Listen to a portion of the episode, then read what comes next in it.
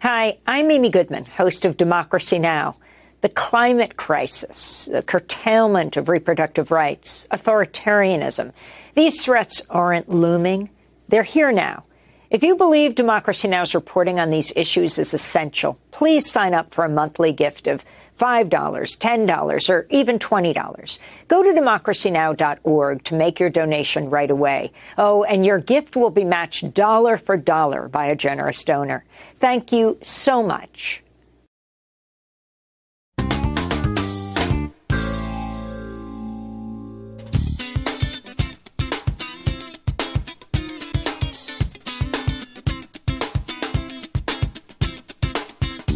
From New York, this is Democracy Now!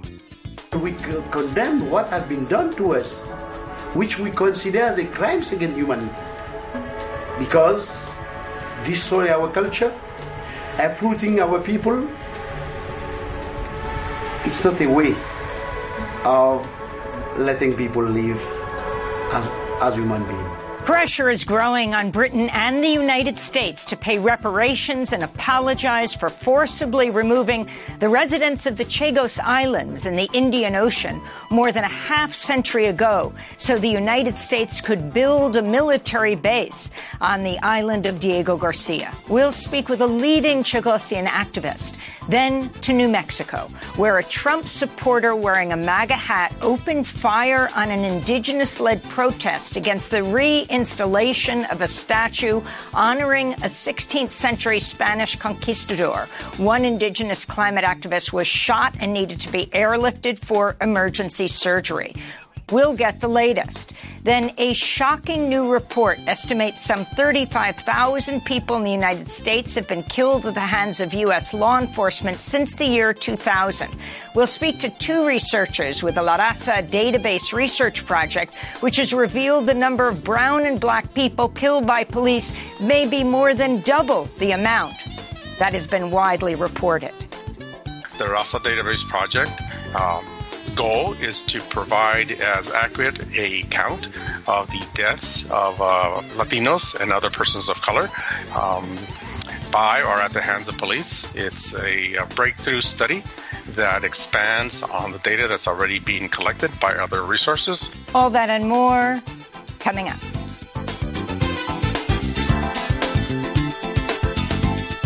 Welcome to Democracy Now!, democracynow.org, the War and Peace Report. I'm Amy Goodman. The UN Security Council voted Monday to deploy multinational armed forces to Haiti as the island nation combats worsening gang violence. The intervention, which came at the repeated request of U.S.-backed Haitian Prime Minister Ariel Henry, will be led by Kenya, marking the first deployment of international security forces to Haiti in nearly 20 years. The proposal received 13 votes in favor, with Russia and China abstaining. The resolution was drafted by the United States and Ecuador, allowing foreign troops to remain in Haiti for a year, with a review after 9 months. The Biden administration pledged at least $100 million to fund the operation. This is the United States Deputy Ambassador to the UN, Jeffrey DeLaurentis.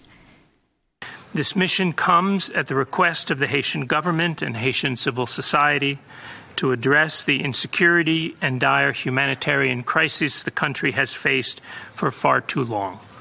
The deployment of this mission will help to support Haiti's critical near-term needs and to foster the security conditions necessary for the country to advance long-term stability. Kenya had previously offered to contribute 1,000 police officers. The Bahamas, Jamaica, Antigua and Barbuda have also vowed to send forces.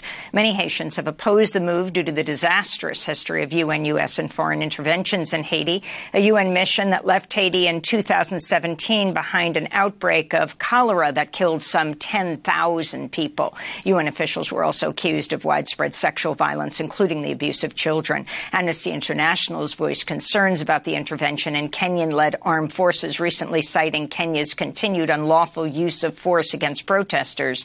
Meanwhile, peace activists have denounced the move as a U.S.-led invasion. In 2021, the U.S. Special Envoy to Haiti resigned to protest the Biden administration's policies in Haiti. In a resignation letter, the longtime diplomat Daniel Foote wrote, "What our Haitian friends really want and need is the opportunity to chart the their own course without international puppeteering and favored candidates, but with genuine support for that course, unquote. No date's been confirmed for the deployment, but U.S. Secretary of State Antony Blinken recently said it could begin within months. The United Nations mission has arrived in Nagorno-Karabakh for the first time in 30 years, as Armenia's government warns nearly all the territory's population of 120,000 ethnic Armenians has fled following Azerbaijan's military blitz to seize the territory in September. A UN official in Armenia's capital said registration centers have been overwhelmed with huge numbers of exhausted and frightened refugees, a third of whom are children. People are tired. This is a situation where they've lived under 9 months of blockade. It's not something that has just happened where you pick up and you go. They've suffered 9 months of blockade already, and when they come in, they're full of anxiety, they are scared, they're frightened, and they want answers. They want answers as to what's going to happen next. Armenia's accused Azerbaijan of ethnic cleansing. On Monday, Armenia's European Union envoy urged Western nations to sanction Azerbaijan, including its lucrative oil and gas industry, and requested military aid for Armenia. Here in the United States, the Supreme Court opens its new term Monday, hearing oral arguments in a case that'll determine who's eligible for reduced prison sentences under the First Step Act, which rolls back mandatory minimum sentences for certain people convicted of nonviolent drug charges. Today, Supreme Court justices are hearing a case brought by a predatory payday lending group challenging the leadership structure of the Consumer Financial Protection Bureau. Legal experts warn the outcome of the case could undermine other regulatory agencies and federal programs, including Medicare and Social Security. Meanwhile, the Supreme Court has denied an appeal without comment by Texas death row prisoner Robert Roberson, who has always maintained his innocence. He was convicted in 2003 of murdering his 2-year-old daughter. His lawyers say he was convicted on the basis of testimony by forensic experts who'd cited the shaken baby syndrome hypothesis, which was popularized in the early 2000s but never scientifically validated. Last month, the New Jersey appeals court ruled the theory is junk science. In more news from the Supreme Court, Justice Clarence Thomas recused himself from a case Monday involving former Trump legal advisor John Eastman, who formerly served as a law clerk for Thomas. This follows reports Justice Thomas's wife, the Republican activist Ginny Thomas, corresponded with Eastman ahead of the January 6, 2021 insurrection about efforts to reverse the results of the 2020 election to keep Trump in power. Justice Thomas, however, did not recuse himself from a case backed by New York landlords challenging the city's rent stabilization policies. The anti-corruption group, the Revolving Door Project, wrote in response, quote, Justice Thomas's billionaire benefactor Harlan Crow has a vested interest in weakening rent control laws across the country to buttress his real estate empire's profits, unquote. On Capitol Hill, Republican Florida Congressmember Matt Gaetz introduced a resolution Monday to remove House Speaker Kevin McCarthy from his leadership position. Gaetz and other far-right Republicans blasted McCarthy after he brokered a deal on a short-term funding bill that averted a government shutdown. Gaetz also blames McCarthy for making a, quote, secret Ukraine side deal with Democrats, which McCarthy denies. Vice President Kamala Harris is swearing in a new member of California's Senate delegation today following the death of long-term Democratic Senator Dianne Feinstein last week. LaFonza Butler becomes the first openly lesbian black senator and just the third black woman to serve in the Senate in U.S. history. Donald Trump appeared in a Manhattan courtroom Monday for the start of a civil trial brought by New York Attorney General Letitia James. Trump and his business partners, including his adult sons, Eric and Donald Trump Jr., are accused of fraudulently inflating the value of the Trump Organization's assets by billions to obtain loans and favorable business deals. James is seeking to fine Trump $250 million and is asking for a permanent ban on Trump family members running a business in New York. No matter how powerful you are, no matter how much money you think you may have, no one is above the law. And it is my responsibility and my duty and my job to enforce it. The law is both powerful and fragile. And today in court, we will prove our case. Trump will receive a bench trial presided over by New York Supreme Court Justice Arthur Engoron after Trump's lawyers did not request a jury trial. Speaking to reporters outside the court Monday, Trump assailed Attorney General James, who's African-American, as a racist and called Judge Ngoran a disgrace. He's a Democrat operative, and he's a disgrace to people that call themselves judges. This is a judge that should be disbarred. This is a judge that should be out of office. This is a judge that some people say could be charged criminally for what he's doing. On Monday, over 30 advocacy groups, including CREW, that's Citizens for Responsibility and Ethics in Washington, and Public Citizen, published an open letter calling for the protection of juries in Trump's 4 ongoing criminal cases. The letter cites Trump's harassment of jurors in Georgia and Washington, D.C., adding, quote, "These attacks threaten centuries-old American institutions designed by the framers to hold to account any leader who would be king," unquote. The U.S. Department of Labor has launched an investigation into child labor at poultry processors Purdue and Tyson Foods. The probe comes after lawmakers grilled the head of the Occupational Safety and Health Administration about reports in the New York Times about migrant children getting burned and maimed on the job at Purdue and Tyson slaughterhouses. This is North Carolina Democratic Congress member Alma Adams, the ranking Democrat on House Workforce Protection Subcommittee, whose repeated requests for a hearing on child labor violations have gone ignored by the committee's Republican chair, Virginia Fox.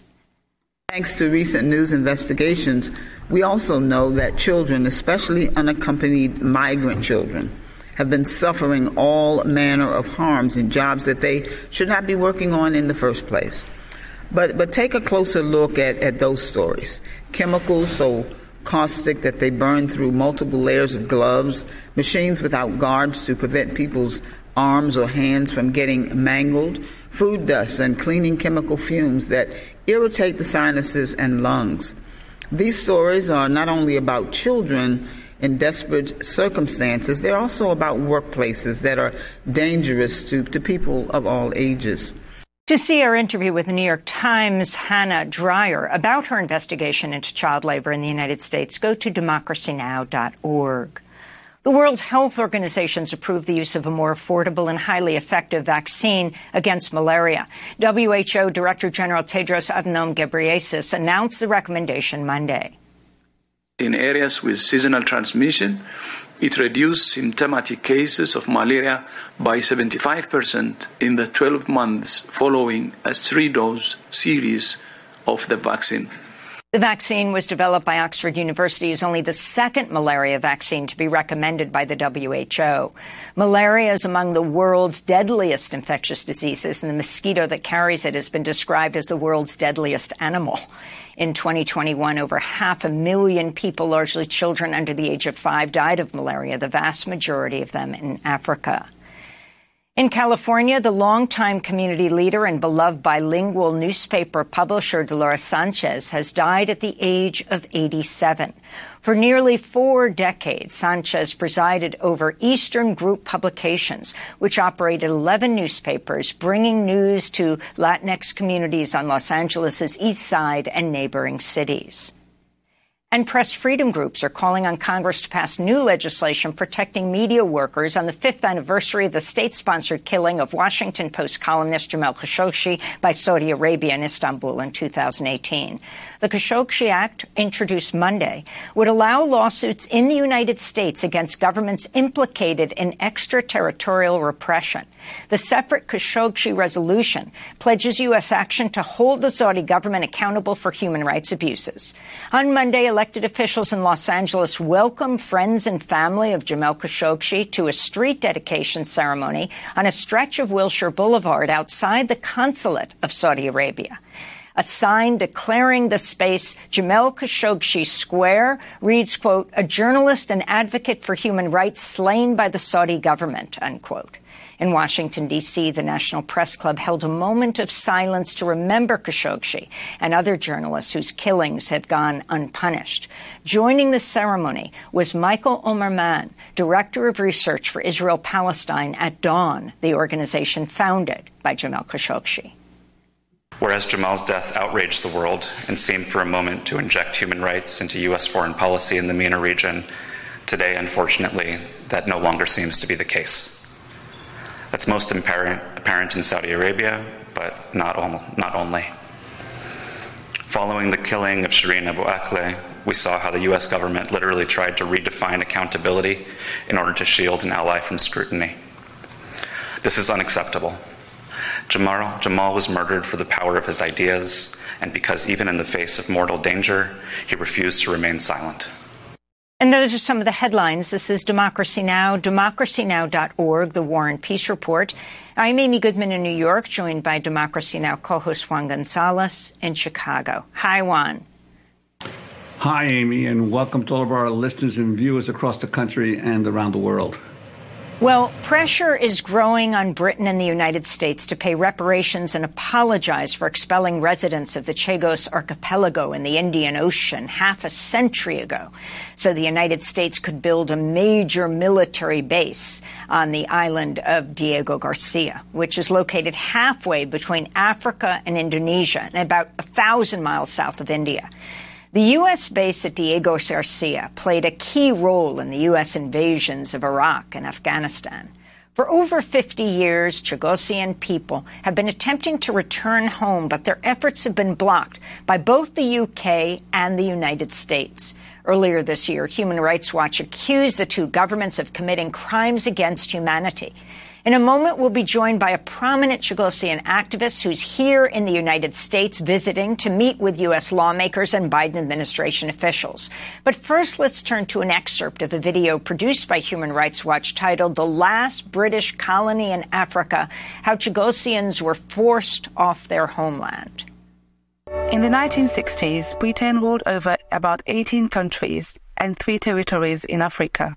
Many African states were already engaged in the process of starting to fight for their independence. Mauritius was fully engaged in this process.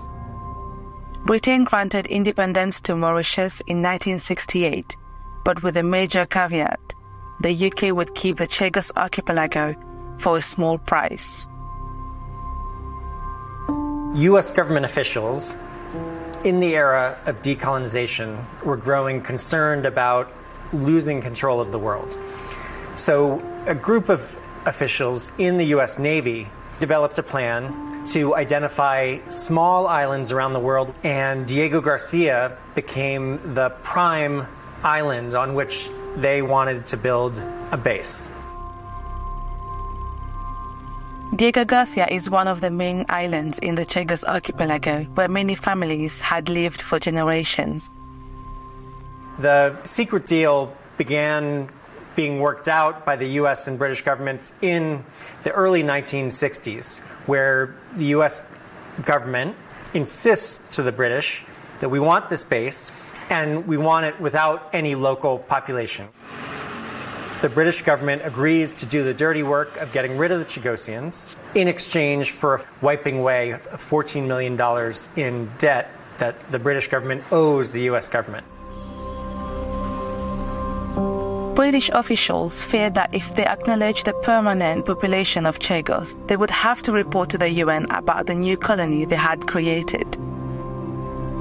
What the British do in 1965 is recharacterize the entire population of the Chagos Archipelago as contract labourers, not a permanent population, to create the ruse that there's no population. Between 1968 and 1973, the British government removed about 1,500 people from the Chagos Archipelago to Mauritius and to the Seychelles. They were not given a choice. The only thing I saw my mother take with her was a little chest to put our clothes in it and a mattress. That's all. Everything else we left there.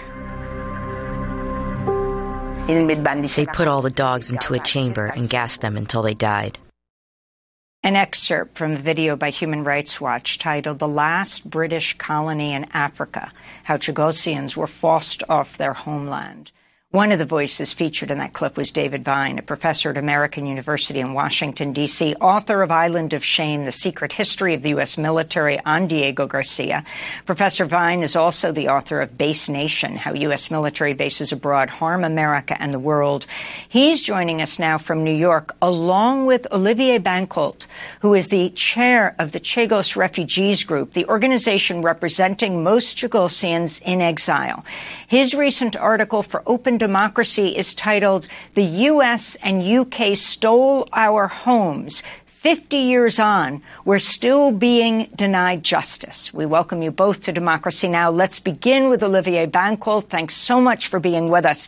Explain why you're here in the United States and, in fact, even what happened to your own family half a century ago that you're still demanding a correction for, as well as all of the Chagosians living in exile. First of all, good morning, Hemi. First of all, thank you for giving me this opportunity to talk on behalf of my people. The reason we are here in the United States is to find out from the Biden administration and apologize for what wrong had been done to the Chagosian people. I think that the U.S. government need to change their policy concerning human rights for Chagosian people who had been recruited. We want that the people of the United States understand our position. As far as our international human rights had been banished for so many years, and we want justice to be done. We want that the U.S., who is fully responsible for what happened to our people, because of the peace, we had been having a nightmare story. And we want them to recognize and to put an end and to apologize for all wrongs that they did, and started by making some reparation for our people, like compensation and helping to resettle Chagosian on Chagos. My story, I myself, I was born on Paros Banos, one of the island of Chagos Archipelago, and I was expelled in 1968. The reason because I have our family have to come to Mauritius to have treatment for my sister who had been hurt by a will card. But unfortunately, after 3 months, my sister passed away. And when my mom and dad decided to return, because we have left all our belongings there in a view to return, when we asked to return, we have learned that it will be impossible for us because the island had been given to America, and it is the wrong that we had been suffered, not being on our birthplace, being away from where we were born. And this is one of the reasons I want just to get more awareness of the situation and put their responsibility toward our people. And Olivier Bancoult, who have you met with in Washington among the leaders in the United States, and do you sense any support for your demands in Congress? Yes, of course, we are very hopeful to say that we have been able to meet with many people, especially members of Congress, and we met also with officials from State Department, because it's according to them, it's the first time that they hear from Chagosian what our demands are. The most important is concerning our fundamental rights and our dignity as a people. If we are a people, according to Universal Declaration of Human Rights, that everywhere, if you were born on a place, you have the right to live on the place. And we cannot accept that other people can live on our place, whereas we are declared as persona non grata. This is the main occasion, and we want to have the support of congressmen in order to find out how to present something like a letter, a resolution, or even an hearing to explain our situation and to let the U.S. government shoulder their responsibility toward our Chagosian people. You talk about the history of the inhabitants of the Chagos Islands, the long-term history that rebuts this contention of the U.S. and Britain that there were only contract laborers there in the 60s? Both of the government, UK and US, had lies, because they all say that before the installation of the US military base, they were not permanent inhabitant there. It's totally untrue, because people were living for more than 5 generations. I give my own example. I was born there. My father, my mother, my grandfather, grandmother, even my great-grandmother were born there. And we were not, we have never been contractual workers. We were permanent inhabitants. And life for us is very wonderful because we were living in peace and harmony. We have our culture, we have our house, we have our job. And after working hours, we used to go fishing, and we all live as one family. Suddenly, they just decided to choose Diego Garcia because it is a very strategical place, and it is a very well situated. They decided to build a U.S. military base on Diego Garcia, but forget about the fundamental rights of our people who were living in peace and harmony. I want to play some clips of other Chagosian voices. This is Eline Louis speaking to Human Rights Watch about her life in Chagos before she was forcibly removed from her homeland. Life in Chagos for people was like living as one family. Everything we share, even the food we cook, we share. If there is a problem, there is always someone to help. And this is Eliane Baptiste talking about her family story. I moved to the UK when I was 15 years old, but my parents stayed in Mauritius. In the 1960s, hundreds of Chagosians, including my mom, were forced to leave the Chagos Archipelago or not allowed to return because the British and US governments wanted to make space for a US military base. That UK-US pact had a detrimental impact for those living on the islands as well as for future generations, causing many families to be divided. The British granted British citizenship to the Chagosians and the first generations, which allowed people like my sisters and I to move to the UK. But not everyone had the chance to, because there were limitations and restrictions, such as the age of the first generations and the spousal visas. My mom's siblings were not born on the Chagos Islands, so they and my cousins are not eligible for the British citizenship.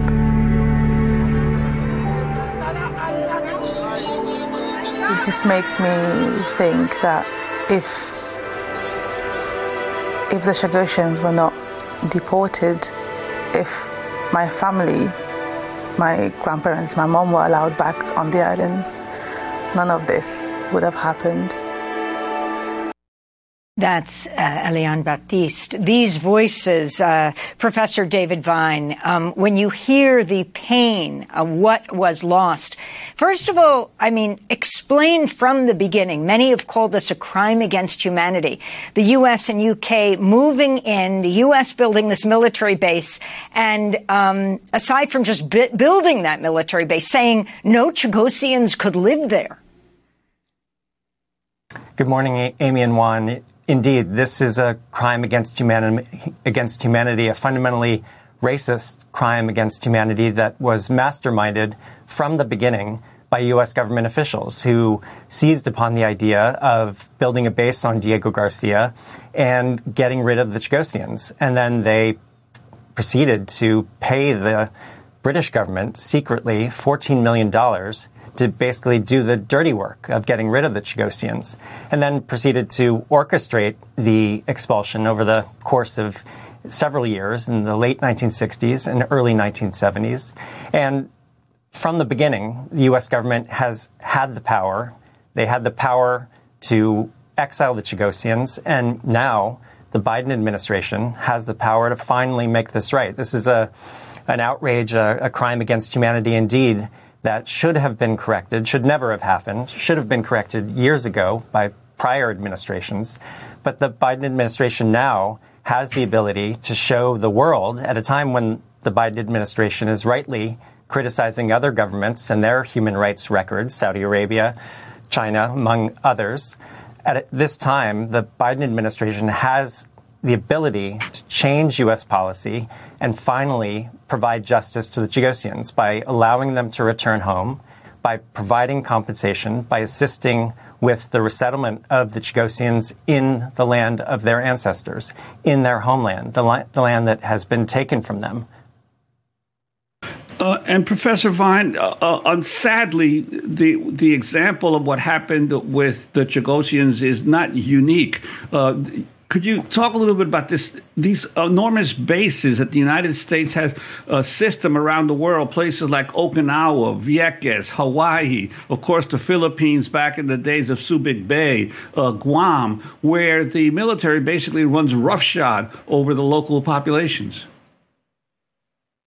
It's true, and there are more than 20 cases in which the U.S. military has displaced local people, often indigenous people like the Chagosians, as part of the creation or expansion of U.S. military bases around the world. And that's just since the end of the 19th century. Of course, during the 18th and 19th centuries, the U.S. Army in particular displaced millions of Native American peoples across the North American continent as part of the colonization and conquest of the continent.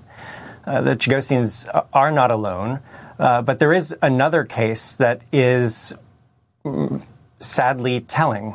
In 1946, in islands that the U.S. Navy occupied, the Ogasawara Islands, small islands that are now part of Japan, the U.S. Navy actually assisted a local population, mostly white local population of U.S. ancestry, in returning to their homes to live side by side with what was then a U.S. Navy base.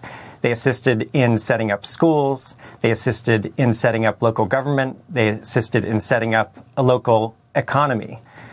If the U.S. Navy, if the U.S. military, if the U.S. government can help a mostly white population of U.S. ancestry return to their homeland, their homes in 1946, surely the U.S. military, the Biden administration, can do the same for the Chagosians, a population of mostly African and Indian ancestry, return to their homes, their homeland, the land of their ancestors today. We just have a minute, but Olivier Bancoult, your message to people here in the United States, as well as around the world. My message on behalf of my people is to find out the way. We want, as all human beings, to be able to live in peace and harmony. As I said, that it's clear mentioned in the International Universal Declaration of Human Rights that everyone has the right to live on his birthplace. We want our right to be recognized. We want that we can pay tribute to all our parents who are buried in Chagos, which we did not have access to the grave. I just give you one example.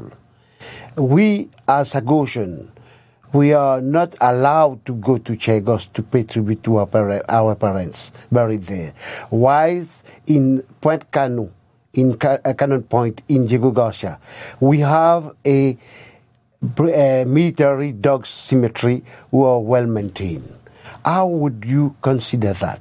My message to the world, we are not asking less or more. We are asking about our rights. And we want the Biden administration to apologize and to make reparation for what they did wrong to our people. And this is our message, and we want to have more awareness, ask people to give us more support on our action. Olivier Bancoult, I want to thank you for being with us, chair of the Chagos Refugees Group, and David Vine, professor at American University, author of Island of Shame, The Secret History of the U.S. Military, on Diego Garcia. This is Democracy Now! When we come back, we go to New Mexico, where a Trump supporter wearing a MAGA hat opened fire on an indigenous-led protest against the reinstallation of a statue honoring a 16th-century Spanish conquistador. One indigenous climate activist was shot and needed to be airlifted for emergency surgery. We'll speak to one of the indigenous activists who he waved a gun at but didn't shoot or kill. Stay with us.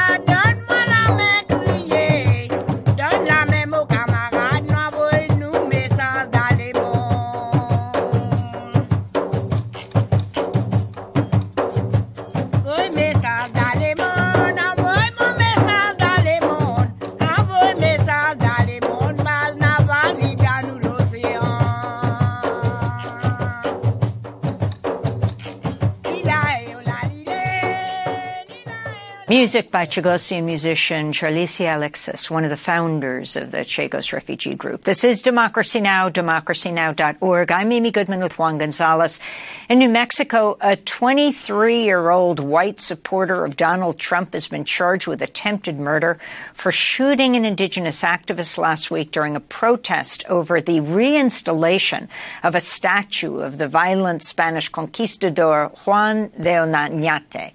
The shooting occurred in the city of Española, New Mexico. The gunman, who was wearing a red MAGA hat, opened fire and shot Jacob Johns, who had to be airlifted to a hospital in Albuquerque for emergency surgery. Johns is an indigenous activist, muralist, artist, and father. In 2 months, he's planning to lead the Indigenous Wisdom Keepers delegation at the UN Climate Summit in Dubai, COP28, to advocate for indigenous solutions to climate change. A GoFundMe collection to help with his medical expenses has already raised over $200,000. The shooting occurred while he and other indigenous activists were protesting plans to reinstall a statue honoring the 16th century conquistador Juan de Oñate, New Mexico's first colonial governor, who in 1599 ordered a massacre that killed between 800 and 1,000 Acoma indigenous people. 3 years ago, in June 2020, a former Albuquerque City Council candidate was arrested for shooting a protester 4 times at a demonstration calling for the removal of another Juan de Oñate statue. Local and state officials in New Mexico reportedly ignored warnings of potential gun violence ahead of Thursday's indigenous-led peaceful action in Española. This is Melanie Yazzie of the Red Nation. Denise Williams, mother of shooting victim Scott Williams, who was targeted at a 2020 Oñate protest in Albuquerque, said prior to Thursday's event, she called Governor Michelle Lujan Grisham's office, the office of U.S. Senator Martin Heinrich, New Mexico State Police, the office of the New Mexico Attorney General, all members of U.S. Congress representing Valencia County in New Mexico, and all New Mexico State representatives and senators from Valencia County, to warn them of the high chance of gun violence directed at attendees. State Senator Elizabeth Stefanik's was the only one to respond. Immediately after the shooting, Scott Williams' father, Dan Williams, called the governor's office again to tell her that she, quote, had blood on her hands for failing to properly respond to and prevent both shootings. During Thursday's protest in Española, New Mexico, the gunman also pointed a gun at Malaya Pechino, who joins us now from Albuquerque. Malaya, I know you are still suffering from the shock of what happened, the shooting of the indigenous activist and the gunman waving his gun, you and others. Can you talk about your experience, what happened then, and why you were all there in that peaceful action? Yeah, absolutely. I just first want to say good morning. My experience, well, I'll start with why we were there. They proposed to put up this statue, and there was a budget, a certain amount of money allotted. And I didn't feel it was right for our community money that could be spent on resources and support and our healing of our community to be spent on this statue. And so Thursday wasn't a protest. Thursday was a sunrise ceremony in the morning time, and it was a celebration. We came together and we prayed and we celebrated as a family that we were able to postpone this statue. And Malaya, could you talk about who was proposing to install this statue, given the horrific history of Juan de Oñate? In fact, he was, if you could tell our viewers and listeners a little bit about his legacy, he was so cruel that even the Spanish government, colonial government at the time, put him on trial, and they were obviously extremely cruel toward the native populations. And but even he, they considered, had gone beyond the pale. Sorry, the feed that I'm getting is cutting in and out a little bit, so I didn't hear the whole question. But I heard you mention, you asked me about Oñate and who he was as a man. Yes. You know, and that's a really interesting question. And It brings up a lot of controversy in our community because, on one hand, there are the people whose ancestors and whose history was that violence that he committed and was brought from that pain, you know, of him and the suffering that he put our indigenous peoples through. And that's one side of it. And then on the other side of it, you know, we have Spanish people in our community, part of our valley, who he was their ancestry and he was the what they feel pride in, you know. And so there is a lot of division going on in our community, and it is a really controversial thing to talk about Oñate. And I think for me, you know, as important as it is to recognize his violence and how much he hurt people, it was less about him as a man and more about the fact that I see pain and suffering in our community. And I see how some funds for the missing and murdered indigenous women, some funds for our alarming rates of overdoses, our housing crisis, that feels more important than funding a statue being resurrected. And the response of Governor Lujan to calls for her to be aware that there was possible violence, how do you feel she responded in this situation? You know, I haven't really, after the incident, I've just been with family, so I haven't been looking at politicians' responses to the incident. But I do feel that they had a duty to protect us, you know. From the morning time, the shooter was there, and he was watching us, and it was brought to the attention of the police that people felt uncomfortable with him there. And so they had a duty to protect us, and it's my personal opinion that they did not do that. That when you see a rally of people and then you see an opposing side starting to form, that's you show up, and they didn't show up for us. So that's what I have to say about that. Malaya, you're 23. Apparently, this white gunman who shot Johns is 23 as well. I wanted to turn to the Palestinian activist Mohammed El-Kurd, who spoke at the rally only 15 minutes before Jacob Johns was shot. I am so disgusted by the people here who have nothing better to do, whose lives are so empty that they have nothing better to do than to celebrate the legacy of a murderous war criminal. Life could be so much better. You could build a much better legacy. Yes, you could wash your hands off this blood. Yeah. And yet you decide to do this. Not only should these statues come down, but all land must be given back. Soon after Mohammed El-Kurd spoke, 15 minutes later, the gunman shot Jacob Johns. Malaya, you're still coping with the violence against all of you.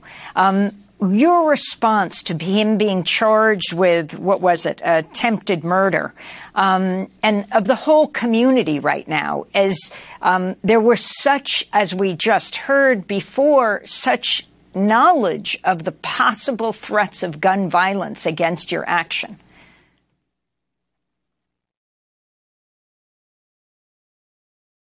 Malaya. Sorry, the ending cut out just a little bit. If you could respond to the charges, he's being charged, the gunman, with attempted murder, and also if you could tell us how Jacob Johns is doing and how you're doing, because you all experienced both his shooting and the threatened shooting of you and others. You know, that's a really good question. I thank you for checking in on how we're all doing. It means a lot. I think that his charge for attempted first-degree murder and aggravated assault because he pointed the gun at me, I think that's fair because he came there and watching his attitude and the way he carried himself beforehand, it felt like he was getting himself ready, you know, and he would go to the altar and invade a sacred space You know, so it felt that way, that there was this preparation on both sides, and specifically for him, his own mental preparation. You know, and I was able to, my father has been checking in with Jacob's family as much as we can. Last I heard, he's doing okay and he's recovering. We just put out lots and lots of prayers that his breathing is good and his voice is good. In the morning time, he came and he sang us some songs. And so I know as a community, all we want to do is hear Jacob sing again for us. Song like that. And as far as I'm doing, I'm okay because I have a community that is full of love and compassion and humanity. So, you know, ever since this, there hasn't been a moment where I haven't been taken care of. So I'm blessed in that way. Well, Malaya Pichinho, I want to thank you so much for joining us from New Mexico Public Television. She attended Thursday's peaceful action over the planned reinstallation of a statue of the infamously violent colonizer Juan de Oñate in Española, New Mexico. Coming up, we speak to two researchers with the La Raza Database Research Project that reveal the number of brown and black people killed by police may be more than double the amount that's widely reported. Back in 30 seconds.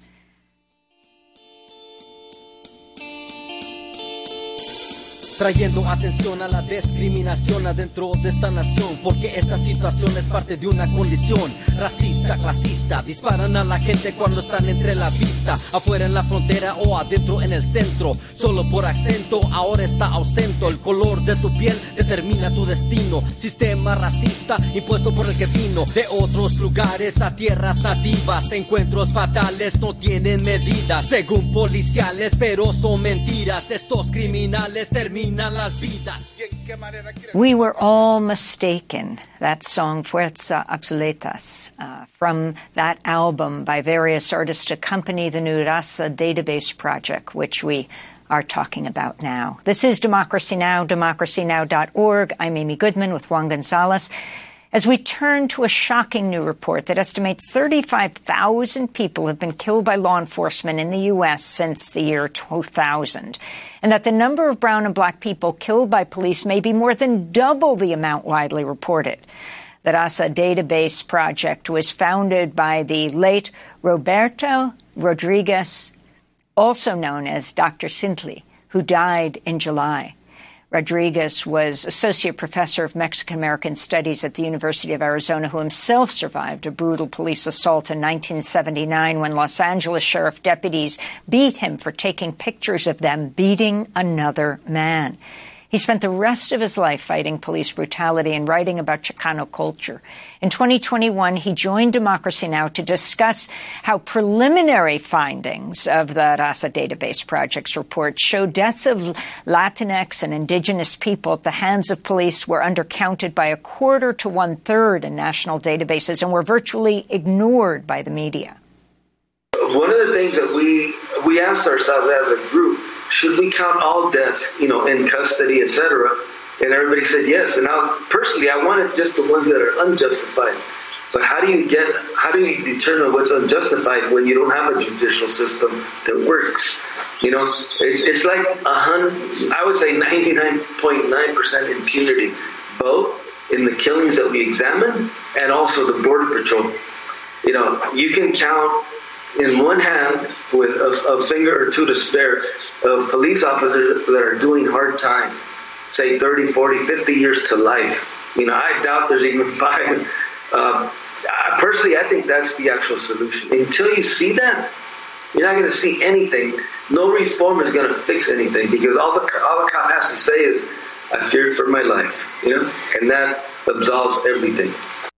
The late Professor Roberto Cintli Rodriguez, fondly referred to as Dr. Cintli. For more on the formal release of the Raza Database Project, we're joined by its project manager, Yvette Sochiot Boizo, a mental health patient and civil and human rights advocate, and Jesus Garcia, demographer, statistician on the project. We welcome you both to Democracy Now!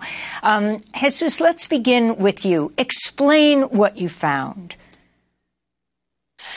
Yes, Amy, Juan, thank you very much for this opportunity to be here with you. So Roberto asked me to participate in this project on a volunteer basis, and he more or less, as you heard, knew what the subject matter was, but he wasn't able to, articulate the statistics. And so over the past 2 years, I've been looking at data from open source information, and what the results are that the Latino population of people killed, Spanish surname, is at about 6,500 between the year 2000 and 2022. That's an over 2,000 increase from what some estimates say at about 4,500. Equally important here is the Asian population count. The Asian population count has gone from just about under 500 under old methodologies to over 2,000 deaths, a 75% increase. So our goal with this project was to not only address the missing information for Latinos, but overall, and see the impact on all our communities of color, all our disenfranchised people. And to tell you the truth, this has been a very difficult project to work on personally. This is not my forte, but Roberto asked me to participate in this project, and I think the results are pretty groundbreaking, and they're the beginning, not the end, of further discussions on this issue. And Jesus Garcia, I wanted to ask you, in terms of the increases in numbers, could you talk about what were the weaknesses of the previous counts, such as, for instance, the Washington Post's a big study that they did about police deaths? You found that there were a significant number of people who were listed as with no racial identity initially or as other, and that you were able to track down more clearly their ethnic or racial origin. Talk about that process. Yes, absolutely. So first of all, there is no federal standard for collection of this information. There's no federal department at the Department of Justice or a Center for Disease Control or the like. So the task of collecting data as it is has fallen on these open sources and in fact on individuals. So I'm talking about Fatal Encounters website, Mapping Police Violence, and obviously you mentioned the Washington Post and The Guardian and others. But in the collection of this information, it's compiled by basically independent people. And I think this is a very good reason for having good independent media. Without a federal collection, independent media, independent sources are the ones that have compiled a list. So when you're doing these sorts of crowdsourced information, there's going to be gaps. And a big gap are things like the race, ethnicity of an individual. In many cases, there are no names, the location. And so there's a host of issues with the data. And so what I was able to do was to merge these different data sets into one. And then having worked at the U.S. Census Bureau, and because of my background, I was able to then try to assign missing race and Hispanic race and ethnicity based on the U.S. Census Bureau's 160,000 surname list. And so, as I mentioned, it's taken 2 years to get to this point, but it's because of independent sources. I also need to thank the Cal State University and the technology tools. These things are not easy to do. It takes specialized skills, and we just have been able to assemble a team of people and technologies to get us to this point. So the data, I feel, are fairly accurate.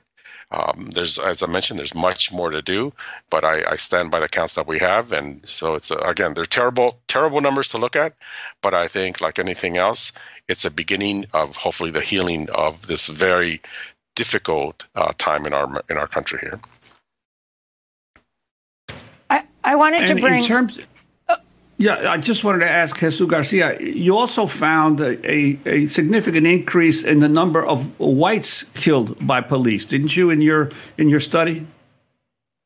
Yes. The initial data of over 33,000 deaths included over 9,000 unknown or other. And so, again, and included in that count was white ethnicity at about 11,300. Over the course of the new results, I was able to supplement that count by nearly 5,000 individuals. So the current count of people classified as white, non-Hispanic is over 16,000 people. They comprise 50% of the deaths. One thing that I have to note among the African-American population is that African-Americans in the population represent about 12% of the U.S. population. They are, however, 24% or a quarter of all of that. So no matter what you may think out there politically, the data are clear that there is something happening that is greatly impacting our African-American community. And, you know, the results are stark and bare. So, yes, the white count did increase, but so did all the other counts for race, ethnicity. I wanted to bring Sushot into this conversation, Yvette Boiseau, the project manager for the La Raza Database Project. Two things. It's Hispanic Heritage Month, and the significance of Roberto Rodriguez and all of his work. So sorry that we weren't also speaking to him today, since he was going to bring us the final report, but we lost him in the last years. His significance, his imprint on this, but also in particular, Yvette Boiseau, if you could talk about the sexual violence against particularly migrant women. Good morning. Thank you so much for having me. Absolutely. I think the report itself, the research that we've done is groundbreaking. It's revolutionary in itself. Unfortunately, it's only given police brutality that we can actually prove. And one of the only types of violences that we have data for. We don't have an actual account or any type of data when it comes to the violence against women, and especially when it comes to migrants, which is even more alarming because, as you know, there's forced sterilizations within the detention centers. Women that have been forcefully sterilized as part of their probation terms in this country. So when we look at the people being affected mostly by these type of genocidal practices, it's women of color. So if you ask me, under international law, these are crimes against humanity. This is a genocide. And it's so unfortunate that there's not any type of actual collection of information against these types of violences and crimes against humanity. And what was most surprising to you as you were compiling the data and getting a final report? I think, unfortunately, there was not much of a surprise. I think within our communities, the indigenous community, the migrant community, the undocumented community, any community of color, this is just a mere reflection of the truth that we have known for a long time. We know that violence has existed from the conception of this country, and it just continues to evolve and take a different name and role. I think what's the most disturbing out of all of this, it's the impunity rate and how the judicial system has been set in place to hold people accountable, and that people are supposed to be innocent and to proven guilty, and yet we see people that have a weapon and a badge, and they determine who lives and dies basically under their discretion with no proper training, with no adequate tools. And this is affecting thousands and thousands of people in the United States. So, Sheila, we have to end here, but we're going to conduct this interview in Spanish as well, and we'll post it at democracynow.org. Yvette Boiseau, project manager for La Raza Database Project, and Jesus Garcia, demographer and statistician on the project. That does it for our show. I'm Amy Goodman with Juan Gonzalez. Thanks for joining us.